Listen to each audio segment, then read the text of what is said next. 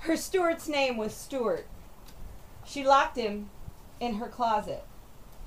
She made him say things like, facial hair on chubby Italian girls gets me hot. when she was convinced that he was sincere, she let him out and blinded him with her light. It was a long time ago and I had bigger closets. Something else will rise. Today I woke up forgetting where I was, slipping out of a dream where I was vacuuming up dust and dirt, my own blood, and your shitty attitude. When I began to come, you began to fade.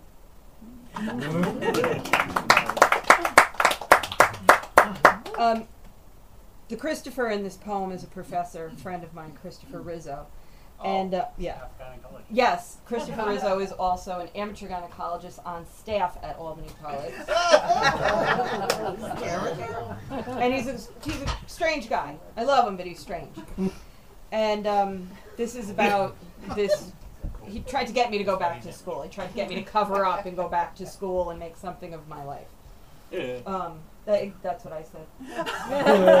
so this, this is ba- basically about our, our intense two year friendship. I never slept with him, never had the interest because he just talked too much about me going back to school. So if you want to turn me off, talk about school. Understanding Chris- Christopher. Form is nothing more than the extension of content. That's Charles Olson. I think of that and it always reminds me of you. You said that phrase to me over and over again, hoping to break through, hoping for my sake that I would cover up the tattoos and my cleavage, write poetry like a poet and not a Catskill comedian. Mm. you you are smart, he would say. Stop hiding. You could be an academic, published, known. Form is nothing more than the extension of content. He would say, Listen to the old man and how he speaks, how his words are music, the pattern in his voice. He has grasped this concept. He is thinking. He is writing not for a laugh, but for a thought. You could do that, he would say to me. You are smart. Form is nothing more than the extension of content. I repeated that over and over while you sat in your basement apartment streaming Red Sox games and drinking whiskey and texting me to write more. Stop texting me, write more. I never saw your apartment. I was never attracted to you. I was older and you liked girls who were young and trashy. It was never about that. It was about words and publish or perish and Charles Olson being your hero, and I still oh. don't get it. Form is nothing more than the extension of content. You have disappeared, and you have left me with that phrase in my head like a bad song I keep singing.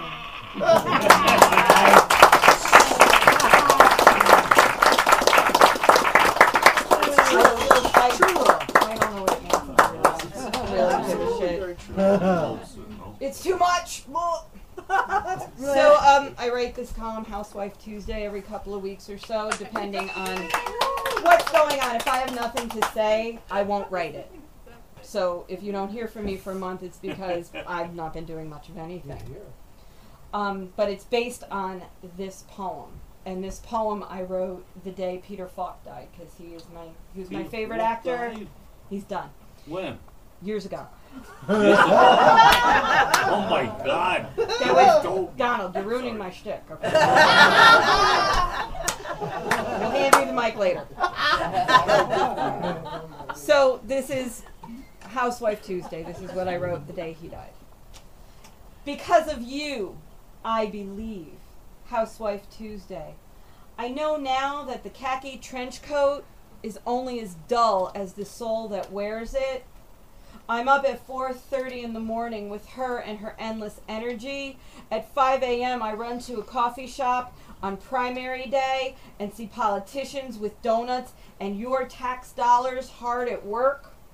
Teeth brushed, lunch and snack accounted for, slipper in the side door, into the hallway where they are reading and coloring. I get to my car, I get more coffee while I shop. I pass laundry trucks. I pass that white Jeep Cherokee with that nasty girl inside. An old business associate with her son in tow. I never liked her anyway, so I don't say hi. I debate about reporting the cat hoarding nurse my daughter's father left me for. I tell myself I'm no hypocrite when the real truth is I have too much to do, let alone try to rise above this. Not yet. I enjoy my anger way too much to let it go. Amigo, compañero, I know you are out there. I can feel you, an angel on Housewife Tuesday. I am sitting in my car outside the mall. I am painfully middle class with full porn star eyes at 9:30 a.m. I feel the presence of an angel. I know you're there. Be with me through the shoe department, fat clothes, makeup, sales racks, self-help gurus and their stolen advice, boredom, TV, pickup, dinner, bath, and home.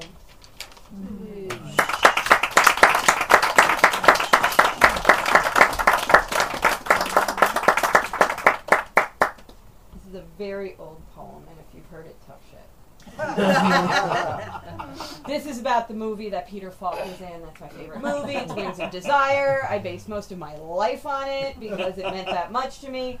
Only it took place in Berlin, and I don't speak German, so I wrote this about London because I speak English. So, suck it. wow. I am dreaming of London and the saddest music ever. I dream of that city in Wim Wenders' perfect black and white. Angels in long black coats, accents, listening to my thoughts. I am walking past pubs and cafes in long black coat, overhearing, looking. My opinion of Volvos has changed, he said. I no longer think they are very safe cars. I am dreaming of London, long black coats, cigarettes, the resurrection only a few days away. He will suffer, die, be buried, and on the third day I will be walking on a London street away from everything, seeing things in Wim Wenders' perfect black and white until I hear her say, It is spring. And only then do I see color and depth and texture. I take off the long black coat, the armor. I don't need it on the streets of London. In the dream, I am alone. I am always alone, walking the talk past pubs and cafes, longing and restless, looking for something to fill the space between. Cement it closed to keep things out it shouldn't want. Trouble, desperation, sad princes and their tales of woe. Be easy, I say. There isn't anything worth stealing in here. I will gladly give it up without a fight or fuss, all hope and agenda, while waiting for the light to change. I am dreaming of London, long black coats in Wim Wenders' perfect black and white.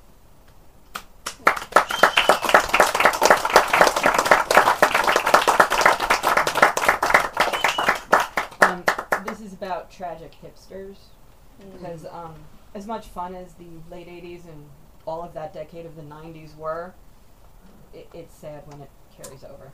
Although I do like flannel, I think it's very comfortable, and I hope it makes a comeback someday. So, I, there will never be a time where I won't have to wear a bra, but if I can, if that flannel shirt shit comes back, I'm on top of it. Roofing and the art of the kiss. Shiver at the thought of making it right. Blinking lights and babbling girls.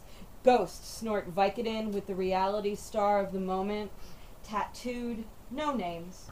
They are so cool they have gone beyond names. They're just stereotypes.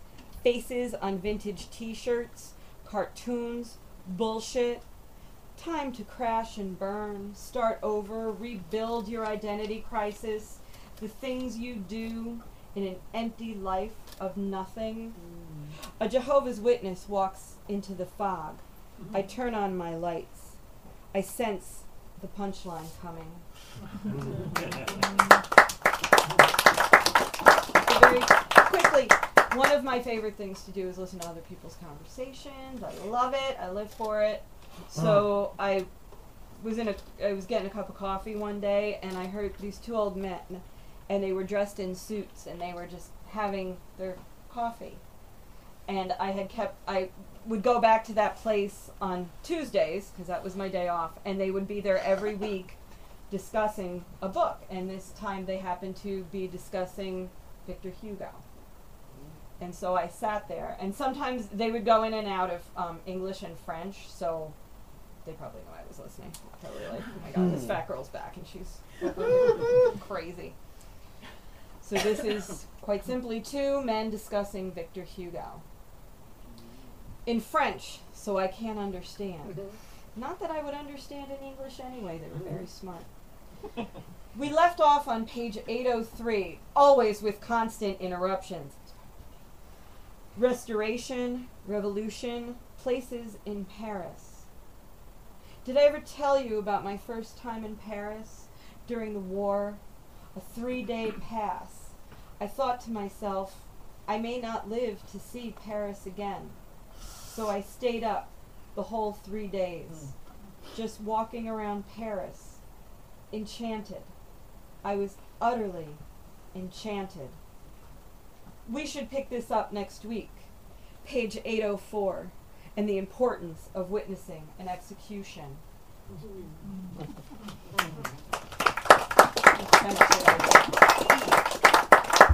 So I'm just going to leave you with this one. Um, this is the poem I wrote. Uh, the poem I wrote about um, Charles Olson was the first poem I wrote since this one, and this one I wrote three years ago after my mother died, and I hadn't written any poetry. I'd just been like throwing it all into the Housewife Tuesdays because it was just too painful, and now like I'm coming, I'm thinking in poet voice again, not that annoying poet voice people do.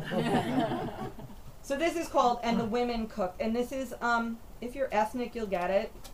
If you know, if your whole life isn't based around food. I'm so sorry for I really am. And the protocol of funerals. This is the protocol that my the, I'm Sicilian. This is what we do. So this is and the women cooked.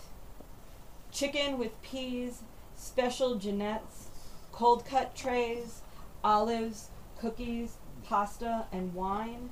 My mother died on Halloween. Trick or treat took on a whole new meaning. This way you will never forget me, she mm. says to me in my dreams and laughs at me from the other side. And the women cooked. They came to the house quietly.